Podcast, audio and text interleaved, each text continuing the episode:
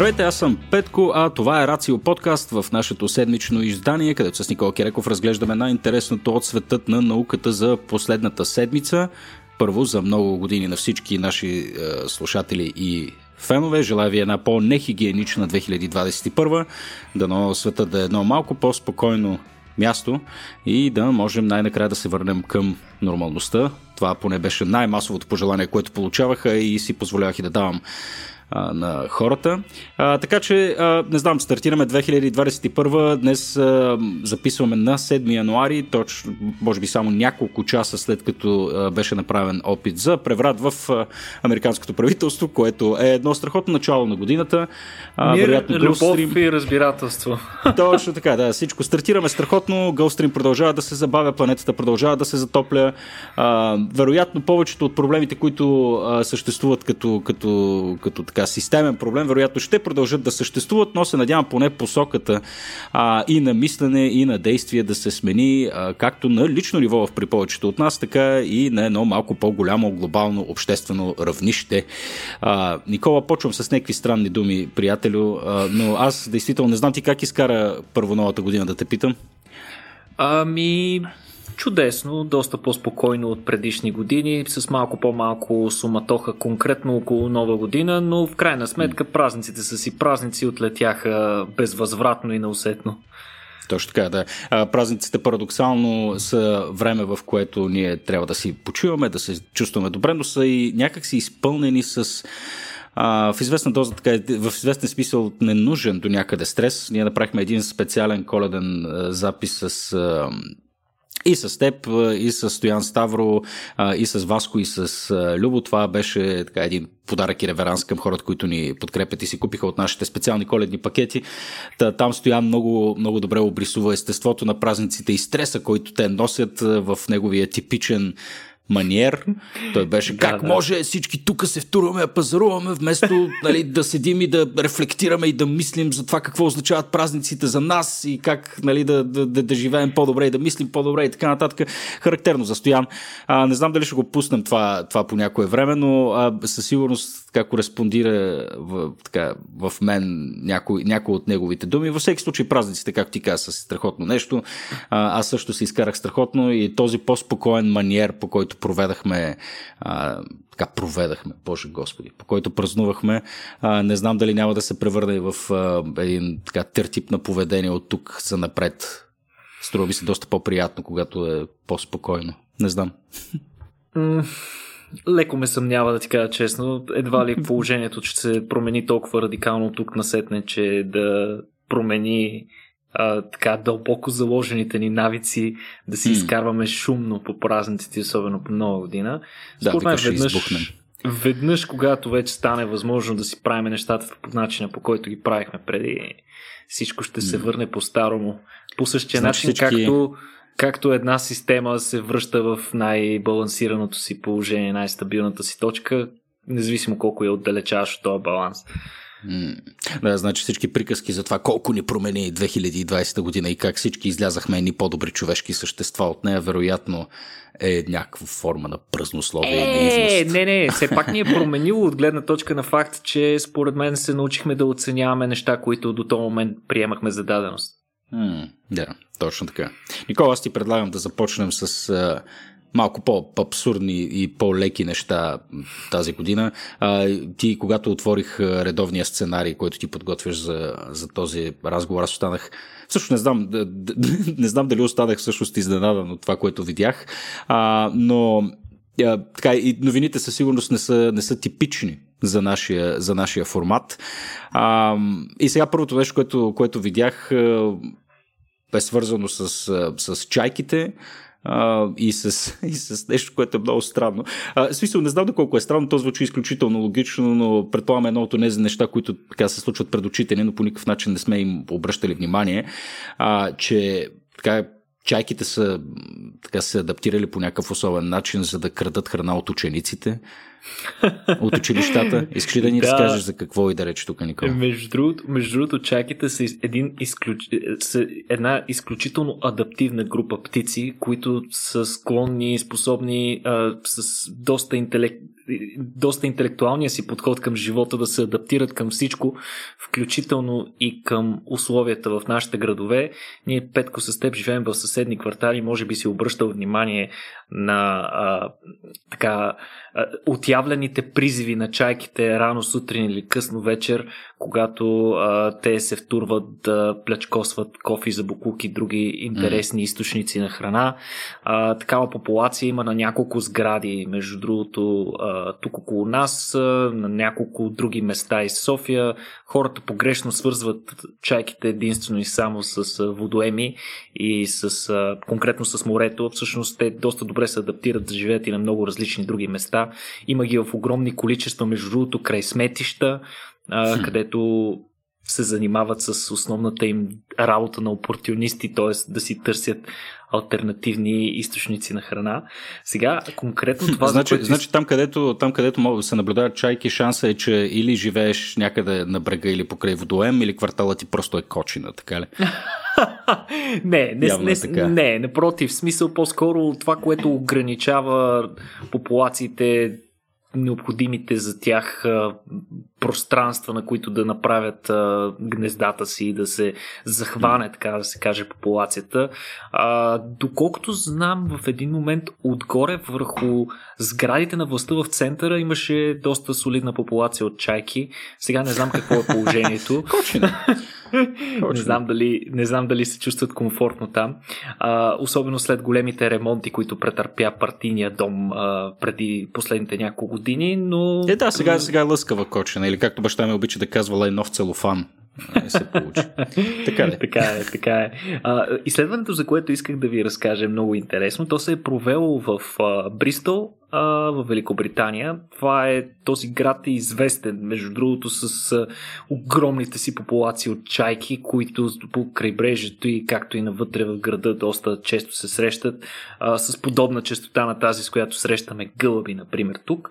А, това, което са направили учените, за да изследват тяхното поведение, е да поставят предаватели на серия от птици и да ги следят в продължение на един месец, като съответно наблюдават къде те се събират, къде, а, къде ходят през различните части на денонощето и по този начин до някаква степен да разберат техните навици. Между другото, това е доста удобно за един а, изследовател на дивата природа е да обектът на работа всъщност да ти е в града и да не се налага да ходиш далече, за да се натъкнеш на него или пък да, да, да, да ходиш по джунгли, дори включително в други а, държави или други екосистеми цели. А, затова хората, които работят с чайки са много облагодетелствани. Аз дори познавам поне един човек, който е специалист чайкар. А, ще ми е много любопитно на някое събитие да го поканим да разкаже повече. В смисъл, той не е орнитолог, а е конкретно чайкар, така ли? Ами, той е орнитолог, но с специален а, нездрав интерес към чайките. а, Някак е орнитолозите, е според мен, имат нездрав интерес към природата, по принцип, не знам. той ми е много добър приятел и много интересни истории ми е разказвал, но за тях някой друг път ще ви разказвам. Да се върнем на темата на изследването в Бристъл Та, там това, което те са установили е, че, чайки, че чайките всъщност са освоили много добре най-вероятно чрез наблюдение. Те са изключително умни птици с доста добро зрение. Установили са с, а, чрез наблюдение а, кога а, всъщност учениците излизат в междучасия и успяват да адаптират поведението си в такива моменти от седмицата и в такива моменти от деня, когато учениците излизат междучасие, те също да са там наблизо и да изчакат края на междучасието, когато учениците вече са изхвърлили или са оставили някакви остатъци от храна, за да може веднага след това да ги плечкосат. съответно, те, те, те, човеките доста добре са забелязали кога са кога се остават най-много остатъци. Това са в големите междучасия а, сутрин и след обяд в училищата. И затова животните се събирали по покривите а, няколко минути преди да настъпи междучасието, събиране на големи групи, са започвали да наблюдават внимателно а, какво се случва на а, поляната или на, в а, двора на училището и след това веднага са се впуск, спускали за да доедат останките. А, също много интересно е, че те са забелязали, че чайките се навъртат и около център за сортиране на отпадъци, като знаят точно кога пристигат свежите отпадъци, където може да има най-свежи, най-свежа свежи остатъци от храна, които да могат да погълнат. И друго любопитно нещо е, че те са установили, че пък рано сутрин, когато нито има свежи отпадъци, а, нито има все още ученици, т.е. някъде около изгрев слънце, чайките пък се събирали в парка и основно по земята около парка се събирали на големи групи. Mm. Те тогава не знали каква е точно не знали точно каква е причината за това, но в последствие са установили, че сутрин, когато земята е по-влажна, на повърхността на земята излизат повече земни черви, което е любима храна на голяма част от птиците, включително на чайките, и те затова са събирали тогава, за да събират черви. И... Замислям се само жалко, че не са, не са получили някаква странна адаптация, че да им се иска да събират фасове от дворовете на училището. Защото... и в чашки, нали, да ги и да рециклират. Ами да, аз не знам смисъл какво е естеството в момента. Е, в смисъл, по мои лични наблюдения, основните отпадъци, които се наблюдават покрай училищните дворове и в тях са фасове и енергийни напитки. Не знам чайките какво получават от цялата работа. Е... О, да, малко, малко е показателно това. Но, но много интересно нещо, което те са наблюдавали е всъщност като са обединили а, данните и от а, трите основни локации, на които са намирали чайките край Бристол, които са били белязани, те са установили, че те не просто а, доста добре а, доста добре знаят къде кога има храна, ами всъщност и могат а, времево да разпределят къде всъщност, кога е храната налична и да циркулират буквално от един източник на друг. Примерно сутринта отиват, ядат в парка черви след това поглеждат си часовника и казват, аха, време е за сутрешната, сутрешното междучасие, хукват съответно към училището, там изяждат някакви неща, после отиват по обяд към а, депото за разпределяне на отпадъци да хапнат и там. И изобщо това е един непрекъснат цикъл, при който животните обикалят и си а, набавят храна, където тя е налична. Иначе, Добре, тук, интересно, да, че през уикенда да през уикенда животните знаят, че няма училище и не идват при училището, което е супер интересно. Е, също, си, също си чайките имат работна седмица. Аз това ще да питам всъщност, нали, защото по-големия въпрос, който така, логично трябва да изведем от, от тия наблюдения е, че птиците очевидно имат някаква представа за време и някакъв вътрешен а, часовник. Имаме ли, знаем ли нещо повече за това? Всъщност? Ами, по принцип, всички животни имат някакъв биологичен часовник, като се започне от най-нишите такива и се стигне, разбира се, до висшите гръбначни животни, към които представител са и птиците, разбира се. Тези биологични часовници са пряко съобразени не само с нали, поначало биологичните часовници, основното им нещо, с което са свързани, са с климата и с редуването на ден и нощ но оттам насетне има и много други фактори, които трябва да се вземат предвид. Например, сезоните, те също обхващат различен тип поведение през различните сезони и съответно те са съобразени с необходимите, с нуждите на всеки конкретен вид. Не мисля, че чайката по същество има нещо, кой знае колко специално в биологичния си часовник, а, по-различно да кажем от някои други птици. По-скоро тя като от групата на опортунистите, т.е. това са животни, които са всеядни намират всякакви елегантни начини да си набавят храна, където други животни не могат. А, този тип животни обикновено са много, много по-интелигентни, доста добре се оправят в обстановката на околната среда, в която живеят. И всъщност това е ясна То хората. Хората, хората всъщност сме започнали по този начин, като опортунисти и маршояди. Нали? Ние сме да, да, да, ние също сме, сме типичен, неща. типичен пример за това, разбира се. И това да. изследване ясно демонстрира, че чайките, освен че са много интелигентни, нали, имат и ясна възможност и способност да планират своите действия в някакъв период от време, който не е няколко минути. Очевидно, mm. те могат добре да си планират и съответно това чисто еволюционно. Тези, които са можели да планират по-добре, а, са били пробрани от еволюцията и са оставили повече потомство, за да се стигне до сега, сега до тези изключително хитри и понякога доста нагли същества. Между другото, те са легендарни със способността си да крадат храна. Не знам дали и на колко от вас ви се е случвало това. Аз често разказвам историята на един приятел, който на морето бил с последните си пари, които са му останали а, вече на гарата, преди да се прибере към София. А, с последните си стотинки събрал и си купил дюнер, защото бил чудовищно гладен, но в крайна сметка, докато си, докато си прибирал нещата, една чайка дошла и му взела дюнера. А, това е много, много легендарна за мен история която ми напомня за едно друго много интересно изследване на учени, което беше направено, мисля, че по-миналата година. А, това винаги много ме е изненадвало, когато попадаме на новини, които в последствие и хващат IG Нобелова награда. Та това беше, не съм сигурен дали тази новина е хванала, но определено заслужава. А, та тази, това изследване показва, че ако гледаш внимателно чайката в очите, в смисъл и следиш движението, тя няма да тръгне да краде към, от тебе. В смисъл, вероятността да, да тръгне да краде е по-ниска, което означава нали, още една демонстрация на изключителните умения на чайката да предвижда опасности, защото mm. тя очевидно вижда, че а, обекта на кражба, а, че тя е забелязана и съответно не се впуска да, да краде. Това е просто супер елегантно беше изследването. Аз много, mm. много се бях на кефил.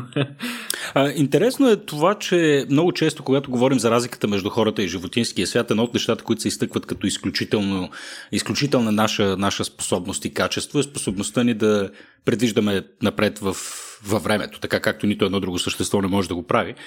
А, но оказва се всъщност, че, че така, тези интелигентни създания, всъщност птиците са пословично интелигентни. Нали? Тук може да говорим и за гарваните, и за а, за други не се сещам, аз не съм орнитолог.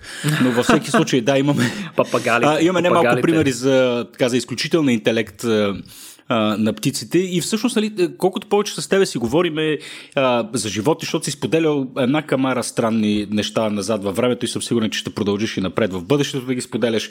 А, неща свързани с животинския свят. Нали, и все повече виждаме колко всъщност са тънки и размити границите и как а, голяма част от еволюционните адаптации, на които ние се радваме и смятаме, че са изключително наш прерогатив и привилегия, всъщност са доста универсални в животинския свят и там просто е въпрос на, на степен. Абсолютно, още повече нали, чудесен а, пример за това е факта, че един проблем може да бъде решен, разрешен по няколко начина в еволюцията. А, конкретно пример за това е нали, нашия мозък, с който толкова много се гордеем и смятаме, че това е нали, върха на еволюцията до някаква степен и то може би към сегашния момент е така, но например птиците са разрешили проблема с интелигентността по много по-различен начин. Да кажем, това с което ние се гордеем, големите кората на големите полукълба на мозъка ни, така нареченият неокортекс, Ами птиците го нямат това. В смисъл, при тях неокортекса е много по-слабо развит. Така че те, са, те пък са адаптирали друга част от мозъка си, която изпълнява подобна роля на нашия неокортекс и очевидно се справя не по-малко зле.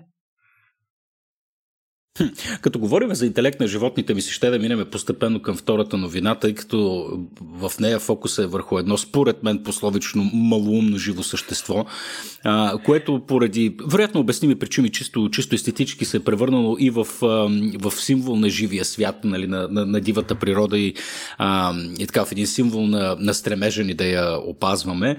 Тук говоря конкретно за пандата. Пандата, този изключителен животински вид, а, характерен с това, че дъвче през по-голямата част от денонощието, яде само Поправи ме, ако греша, евкалиптови листа ли беше, Никола? Евкалиптови листа е, яде коалата, а пандата яде само бамбук. Само бамбук, да, точно така. Те са така наречените с... от групата на монофагите, т.е. животни, които са адаптирани и могат да ядат едно единствено нещо. Точно нали? така, Тук да. контрастът е радикален между чайката, която е, освен дюнери, предполагам, че може да яде и още 100 различни неща. Да, а, да. Конкретно пандата няма да ви открадне дюнера, защото тя яде само единствено бамбук.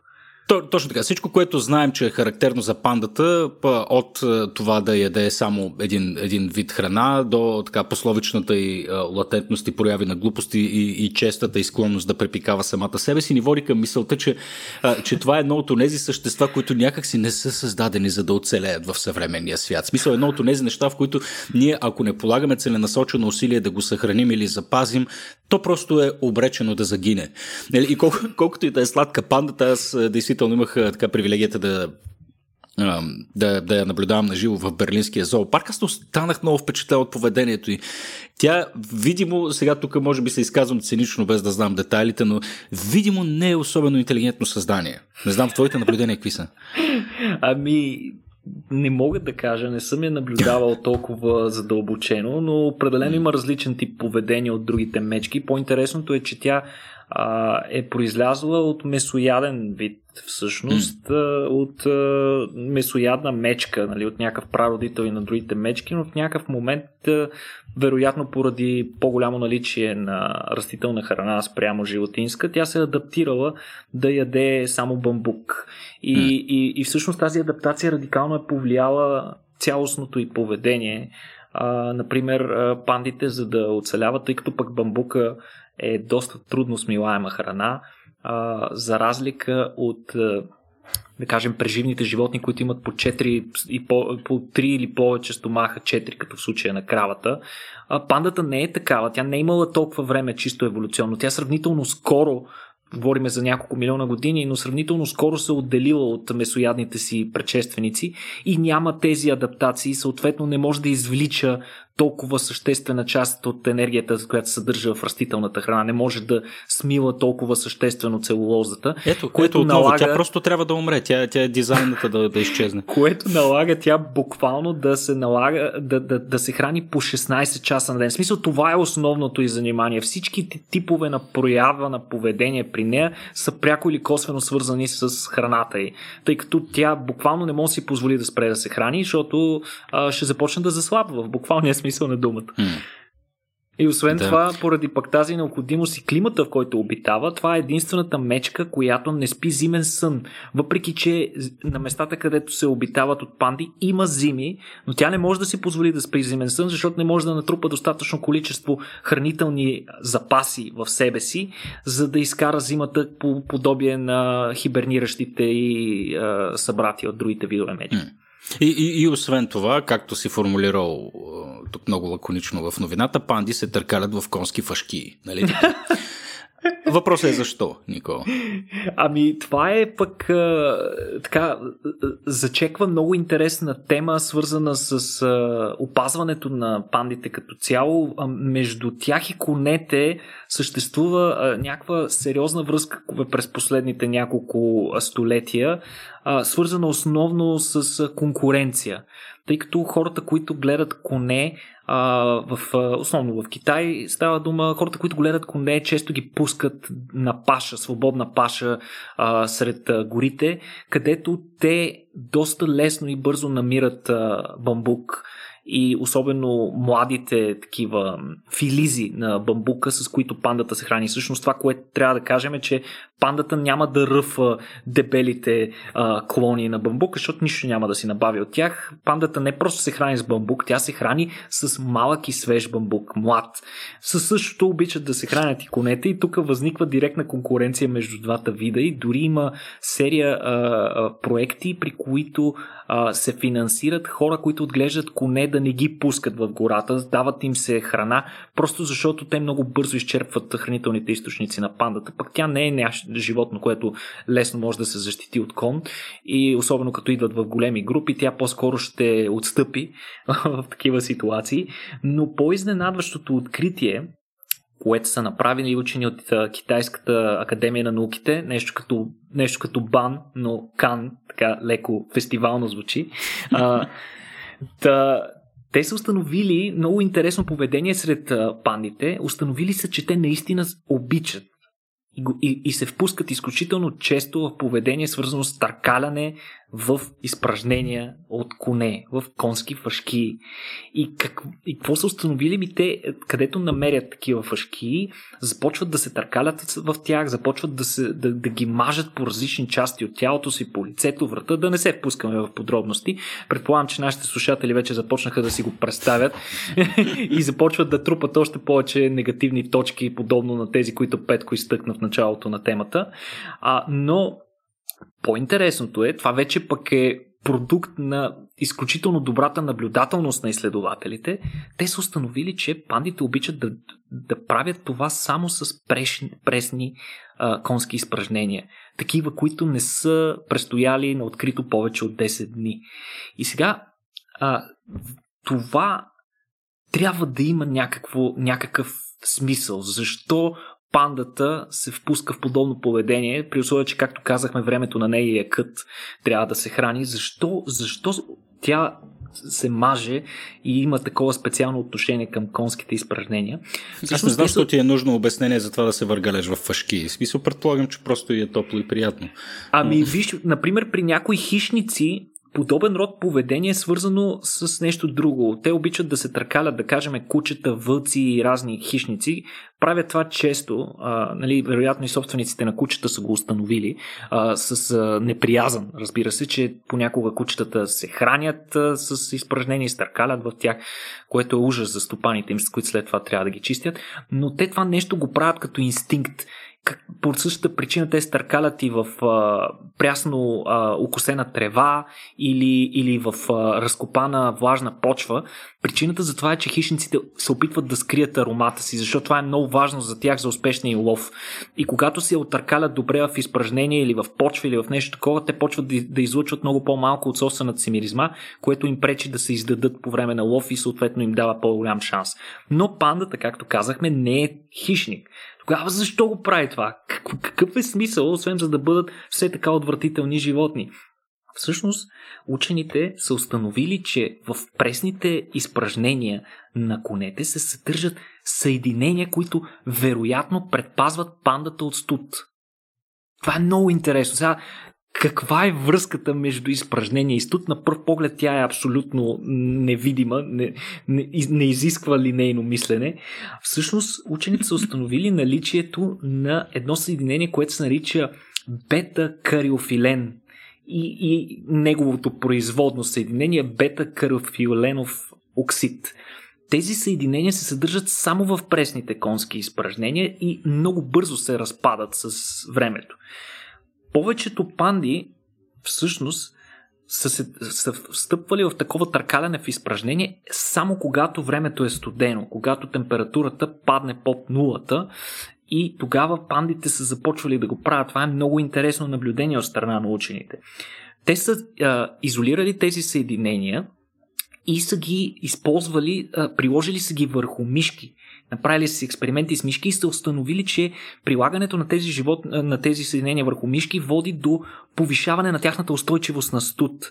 Тоест, мишките са спрели да, като биват изложени на студ, са спрели да се скупчват на топка, а, както обикновено правят, за да се справят с студ, или и са, и са треперели много по-малко, което е поведение свързано с генериране на допълнителна топлина в случай на студ.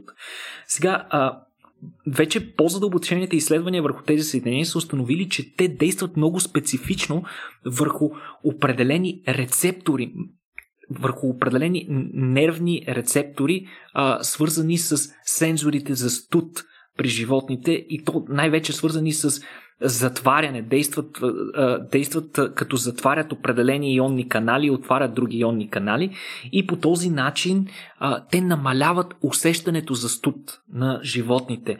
Като, например, подобен, подобен пример е, се дава често и с капсаицина, в, който е в състава на лютите чушки, всички хора, които са консумирали люти чушки, знаят, че като се подлютиш сериозно, усещаш една горещина. Въпреки, че не, не си изложен на горещина, самото, самия контакт с това съединение и факта, че то действа на рецептори за температура, ноци рецептори за температура, води до такова лъжливо усещане за горещина. Нещо подобно, вероятно, се наблюдава и при пандите. Разбира се, това е само една от интерпретациите, възможните интерпретации. Веднага, много интересно, учените много обичат да успорват взаимно теориите си. Веднага се е появил а, един друг специалист, а, който е от университета в Глазго, Малкъм Кенеди, който специализира работа с различни гръбначни животни. И той изразил силен скептицизъм по отношение на тази теория, защото според него част от поведението на пандите е да се мацотят с всичко, което да им е, им е интересно и да го мажат по, по, по тялото си. И това по никакъв начин не означава, че а, реално те използват това съединение, за да намалят усещането си за студ. И като една от най-силните си, един от най-силните си доводи този учен изтъква, че всъщност този тип, а дори да беше така, този тип поведение може би е опасен за пандата, защото ако тя не усеща студа, може да прекара по-дълго време навън и всъщност да измръзне. Така че те първа, те първа следва да се направят допълнително изследване, за да се види до каква степен това поведение е свързано с, с въпросното съединение и дали, и дали наистина пандите с проба и грешка са разбрали това негово действие и примерно го използват за да намалят стреса си по време на, на, на студените зимни дни. Но при всички случаи много интересно, поредният интересен факт около поведението на пандите. Аз не мога да повярвам, че толкова човеко часове са били инвестирани. Включая и нали, последните 15 минути, които отделихме а, и не малкото неврони, които вероятно също така бяха, бяха активирани и ще запомнят за винаги тази информация, свързана с това защо пандите се въргалят в фашки, като явно най-предоподобната теория е, че просто са си марлячи. Не знам. не, това, това беше супер, Никола. Последните 15 минути бяха супер информативни. Мен ми е много интересна, наистина. В смисъл, пандите да оставяме на страна. Всичко, което казах в началото, при все, че е вярно и стоя зад думите си твърдо, въпреки това са наистина така, доста разкошни, пухкави създаница, които а, така човек с удоволствие може да наблюдава. Аз, например, точно в Берлин наблюдавах една панда 15 минути, как се опитваше да влезе през един отвор с задника напред. В смисъл, така, така, така и не направи опит да влезе с главата напред. На базата на тия наблюдения всъщност имам това цинично виждане върху тия същества. Но Нали, разбира се, предполагам, че не е нужно да напомняме и на нашите слушатели за така наречената панда дипломация. Всички панди се водят формално собственост на на Китай а, и съответно всички панди, които се намират в зоологически градини по света, а, са взети само така под наем, доколкото знам, сега това трябва да го проверим, да надявам се не говоря на струва около 1 милион евро а, на година за е, така един зоопарк да отглежда, да отглежда доста, панда. Доста, доста е скъпа издръжката на пандите, разбира се, особено на места, където а, няма добри условия за отглеждане на свеж да. бамбук. Просто храната, която това животно и, и грижите, които, специфичните грижи, които изисква, са при всички случаи не по силите и бюджета на всеки зоопарк, така че не очаквайте скоро панда в Софийския. Точно така, някакъв, някакъв ужас е, но да, отново, ако ние не полагаме някакви целенасочени усилия, по всичко личи, че пандата просто е обречена заради всичките особености на поведението и биологията, които току-що а, обяснихме, но а, действително би било, би било жалко. Вероятно си струва да продължим да се бориме а, за пандата, както и за всеки биологичен вид. На мен лично най-любими в зоологическа градина, не знам ти какво обичаш да гледаш, аз не обичам горили. Там, където има горили, е, просто всичко друго може да върви по дяволите. Аз залепвам за горилите и мога да седя там с часове. Може би има нещо егоистично в цялото нещо, че разпознавам братовчеци и седим и се, седим и се гледаме. не, не, не знам. Е, на някои пък хора им е точно обратното. Те се чувстват mm. доста смущаващо в присъствието на маймуни, защото защото поведението им е някакси доста, доста наподобява на нашето, въпреки Именно, че е абсолютно, да. абсолютно цинично, така да се каже, доста mm. а, да, да, разбира се, смисъл, моменти. При, при, при, винаги всеки нормален човек, който застава в там преклетка, на която и да била маймуна човекоподобна или не, със сигурност изпитва редица амбивалентни, взаимопротиворечащи си емоции. Да, да, някакси не искаме да. да се асоциираме с тях, с тези странни космати животни с червени задници понякога, но в крайна сметка, наблюдавайки внимателно поведението им, няма как да отречем, че Приликите са смущаващи, да. Братовчеди. Да, абсолютно. Добре, като говорим, като говорим за типове поведение, сега аз на, наскоро, Никола, аз ти казах, че за подарък за 8 годишния ми син реших да му взема ферма за бравки, която щастлив съм да кажа, че се развива доста добре. направили са си тунелите, царицата майка е жива, раждат си яйца и всичко останало. И а, така при мравките се наблюдава едно много интересно а, поведение, което отново ние мислим, че е характерно предимно за нас. Те реално се занимават с някаква форма на животновътство. Вероятно много хора знаят, че мравките отглеждат листни въшки, а, от които в последствие какво извличаха Никола? Някакъв нектар ли извличаха или не, не, не, не мога да си спомня точно, а, ами но те съвсем от... целенасочено ги отглеждат. Нали така? Сироп, сладък сироп, който някои видове листни въшки отделят. Точно По същия да. начин се наблюдава подобно поведение, свързано с отглеждане на гасениците на някои а, пеперуди, които по същия начин отделят такъв сладък секрет, с който успокояват мравките, които просто го събират вместо да убият съответно ларвата на това насекомо. А, има, има такива доста интересни примери. Да, да. А, сега, ти, нали, аз съм чувал за не малко от тях, нали, мравки, термити, а, нали, всякакъв такъв вид по-социални организми, които се нали, впускат се така в един колективен опит да отглеждат някаква култура или, а, или някакво друго животно за свои собствени ползи, но се изненадах да науча, че има и риба, която го прави. Точно така. А, скорошно откритие отново показва, mm. че един конкретен вид риба може би опитомил друг вид. Един от, може би, първите а, примери за подобно нещо, при което един биологичен вид, който не е човека, е опитомил друг биологичен вид и този тип взаимоотношения и на двата вида е изгоден. А, сега, конкретно случая става дума за така наречената риба фермер. А, която на английски е Longfin Damselfish, не знам на български, за съжаление, видовете, които не се срещат в България, не винаги имат добро тривиално наименование на български, но по-известна като риба фермер. Та, въпросните риби се срещат в коралови рифове, така около Мезоамерика, а, между двете Америки пространството, което е между другото изключително богато на биоразнообразие. Знаете, там се намират държави като Коста Рика и така нататък. А, това, което учените са установили, че тези риби си гледат в буквалния смисъл под, под формата на земеделие, си отглеждат ферми от алги, с които те се хранят, с водорасли, едноклетъчни водорасли, които а, виреят там като а, за целта а, те се грижат алгите да живеят в определен район, който те много ревностно а, защитават от всякакви други а, видове, които може да дойдат и да ги изядат.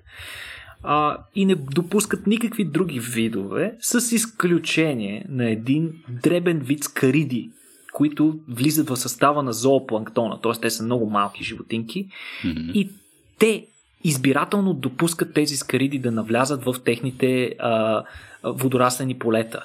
А, навлизайки в, тя, в тези полета, въпросните скариди Изпражненията, които отделят, са много богати на хранителни вещества, които алгите просто обожават и това осигурява много по-добра реколта на алги на рибите.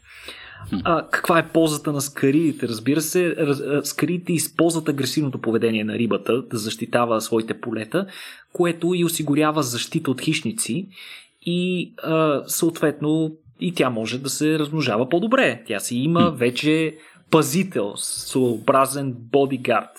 А, сега, а, в началото най-вероятно това нещо е започнало като така наречените коменсални взаимоотношения. Биологията така се наричат от взаимоотношения между два вида, при които и двата вида имат взаимна полза. А, но с течение на времето скаридите толкова са се, а, миниатюрните скаридки толкова са се специализирали в тази си роля като а, наторител на площите на рибата фермер, че те буквално почти не се срещат извън тези ферми. Тоест, те са станали вече тясно зависими от въпросната риба фермер. А, като учените почти не са успели да ги установят а, на други места или на места, където въпросната риба фермер я няма. Нали, а, Петко вече спомена за подобни примери а, на сушата, нали, а, мравките, които той спомена. Има бръмбари, има термити. А, между другото, при термитите и, и, и, и листорезните мравки е много характерен факта, че те си отглеждат гъби нали, подобно на земеделие, си отглеждат гъби, с които се хранят, а всъщност листа и различен друг тип органична материя, която събират отвън, те я трупат, я нарязват наситно, буквално извършват един своеобразен компостинг, а, за да захранят с хранителни вещества гъбите, с които се хранят. Така че това също е много интересно, но пък а, в, в почти всеки един от а, тези примери става дума а, или за гъбен вид, който се среща извън а, колониите на, на тези животни, или а, съответно става дума за а, земен а, вид, докато в случая с а, тези риби, фермери, за които си говорихме, става дума за а, ненаблюдавано до сега поведение в океана. Много интересно. Мен също ми беше много любопитно да видя, че отново едно от нещата, с които толкова се гордеем, не, може би не е чак толкова характерно само за нас. Ето ти един произволен и не знам колко свързан с новината факт, но съвсем наскоро четах, че Индия а, с а, всичките и над, мисля, че 7000 а, вида водорасли, които растат непосредствено по, по, по крайбрежието й, а, биха могли естествено, чисто на теория, при правилна култивация при правилна форма на това, не знам как се нарича вече, подводно или морско земеделие, че биха могли да осигурят близо аквакултура, да, че биха могли да осигурят близо половината човечество с достатъчно хранителни вещества, базирани на тези алги или както, не знам, що ги наричаме алги. Това са водорасли, нали? Така няма принципна разлика между. Ами, на неща. български е много трудно, тъй като ние под водорасли разбираме тези големи. А, а нали... то всъщност са всякакви. А, там, алгите, алгите са и едноклетъчни. В смисъл, те не са такива макроорганизми, каквито си представяме, не са водораслите, които се отмиват по брега и да, досадно да. ни се мутаят между пръстите, докато сме на морето. Да, да. Но а, със сигурност, смисъл, темата за алгите е много, много а, интересна. Аз след, след тази новина за Индия се вчетах малко, се, така тръгнах малко да, да почета по темата и наистина много обещаващо от гледна точка на, нали, на потенциалните ползи в фармацията, в хранителната, в хранителната промишленост и за какво ли не. Един така неизследван и, и, и неизползван земен ресурс, който сега Дали, ние само там, дет не сме бръкнали. Нали, и, и, и, и това 100% ще го развалиме по някакъв начин. А, но да, със сигурност темата, темата е готина и си струва, струва си да бъде разгледана, тъй като дава възможност така правилната култивация на, на, на тези алки за един малко по-устойчив вид а, а, земеделие, нали, нещо, което да, да, да подпомогне така изхранването на човечеството по един малко по-устойчив начин. А, сега не знам, що направих този реверанс към това, но а, сега като си говориме, нали, така или иначе говориме за бъдеще, за, за устойчиво развитие а, и какво ли не, предполагам бъдещите епизоди, Никола, тъй като сме вече на изпроводяк, ще се фокусираме малко повече върху космос, както обикновенно правим, но и, и затова предлагам всъщност, за да има малко повече консистентност със следващия епизод, да завършим с една космическа новина, нещо, което ти държеше да ни, да ни споделиш по повод китайската мисия Чанги. Е, докато не е устаряла, нали, интересната новина, свързана, тъй като е, ние завършихме сезона малко преди мисията е, Шанги и да завърши нали, успешно своето предназначение. Та мисията на китайски, китайския апарат Шанги успешно успя да върне проби от Луната за първ път от 1976 година. По-интересен факт е, например, че а, апарата дори успял да забие китайски флаг на мястото, където е, на, на мястото, където е кацнал. Нали, все пак трябва да бъдем... пропагандата трябва да върви, но пък а, апаратът доста чевръсто успя да, да върне 2 кг материал, като последно, това, последно материал от Луната е бил връщан през 1976, както споменах. Тогава апарата Луна 24 на вече несъществуващата държава СССР връща 170 грама лунна материя, включително прах и древни скалички. А, сега, мисиите Аполо са върнали общо, забележи, Бойко, а, забележи Петко, 382 кг лунни скали между 69-та и 72 година. Доста, доста скали са успели да върнат те. Разбира се, те са разполагали с доста по-добър а, а, спускаем модул, който е бил способен да вдигне след това огромно количество товар със себе си. А, Иначе един, е, е, едно кратко ревю на мисията, за да, ви, за, да ви, за да видите точно как се прави една космическа мисия, защото просто всичко мина по а, мети масло, по токи жица, нали, по конец, както искате го казвайте, но а, само да преговоря, излитането на мисията беше на 23 ноември, кацането на Луната на 1 декември, апарата много бързо успя да събере проби и два дни по-късно, на 3 декември, а, излетя в а, космоса и се върна отново в орбита около Луната. А, при излитането а, апарата нали, използва отново ракетен двигател и този ракетен двигател доста тежко повреди а, спускаемия модул, но това не беше голям проблем, тъй като на него и без това му оставаха някакви няколко а, часа живот.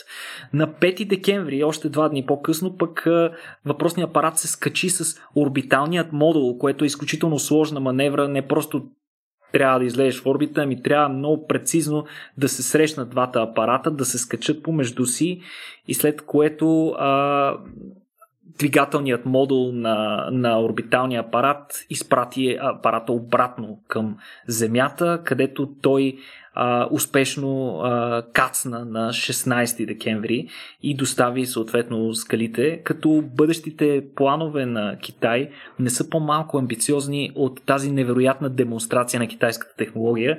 Те планират до 2022 година да си направят малка космическа станция в земна орбита, а след това и да изпратят хора към Луната, което ще бъде нали, доста, доста впечатляващо. Ще видим първите тайконавти, които ще, ще стъпят на лунната повърхност. Иначе доста, доста между другото, за да, за да завършим пак и позитивно, тъй като миналата година не завърши много добре за астрономията. Спомняте си какво се случи с обсерваторията Ресибо, която а, беше абсолютно унищожена а, вследствие на повреда на кабелите и повреда в нейната структура, която в последствие падна, нали, вече всички сте гледали тежките клипове, обсъждахме ги в последните няколко а, подкаста преди края на годината, но добра новина за радиоастрономията дойде отново от Китай, където Китай обяви, че отваря изцяло а, своята а, новооткрита радиоастро, а, радиоастрономическа обсерватория ФАСТ, която е всъщност най-големият а, радиотелескоп с 500 метра диаметър антена. А, той беше завършен през 2016 година, а до тогава, продължение на 53 години, Аресибо беше най-големия телескоп на Земята.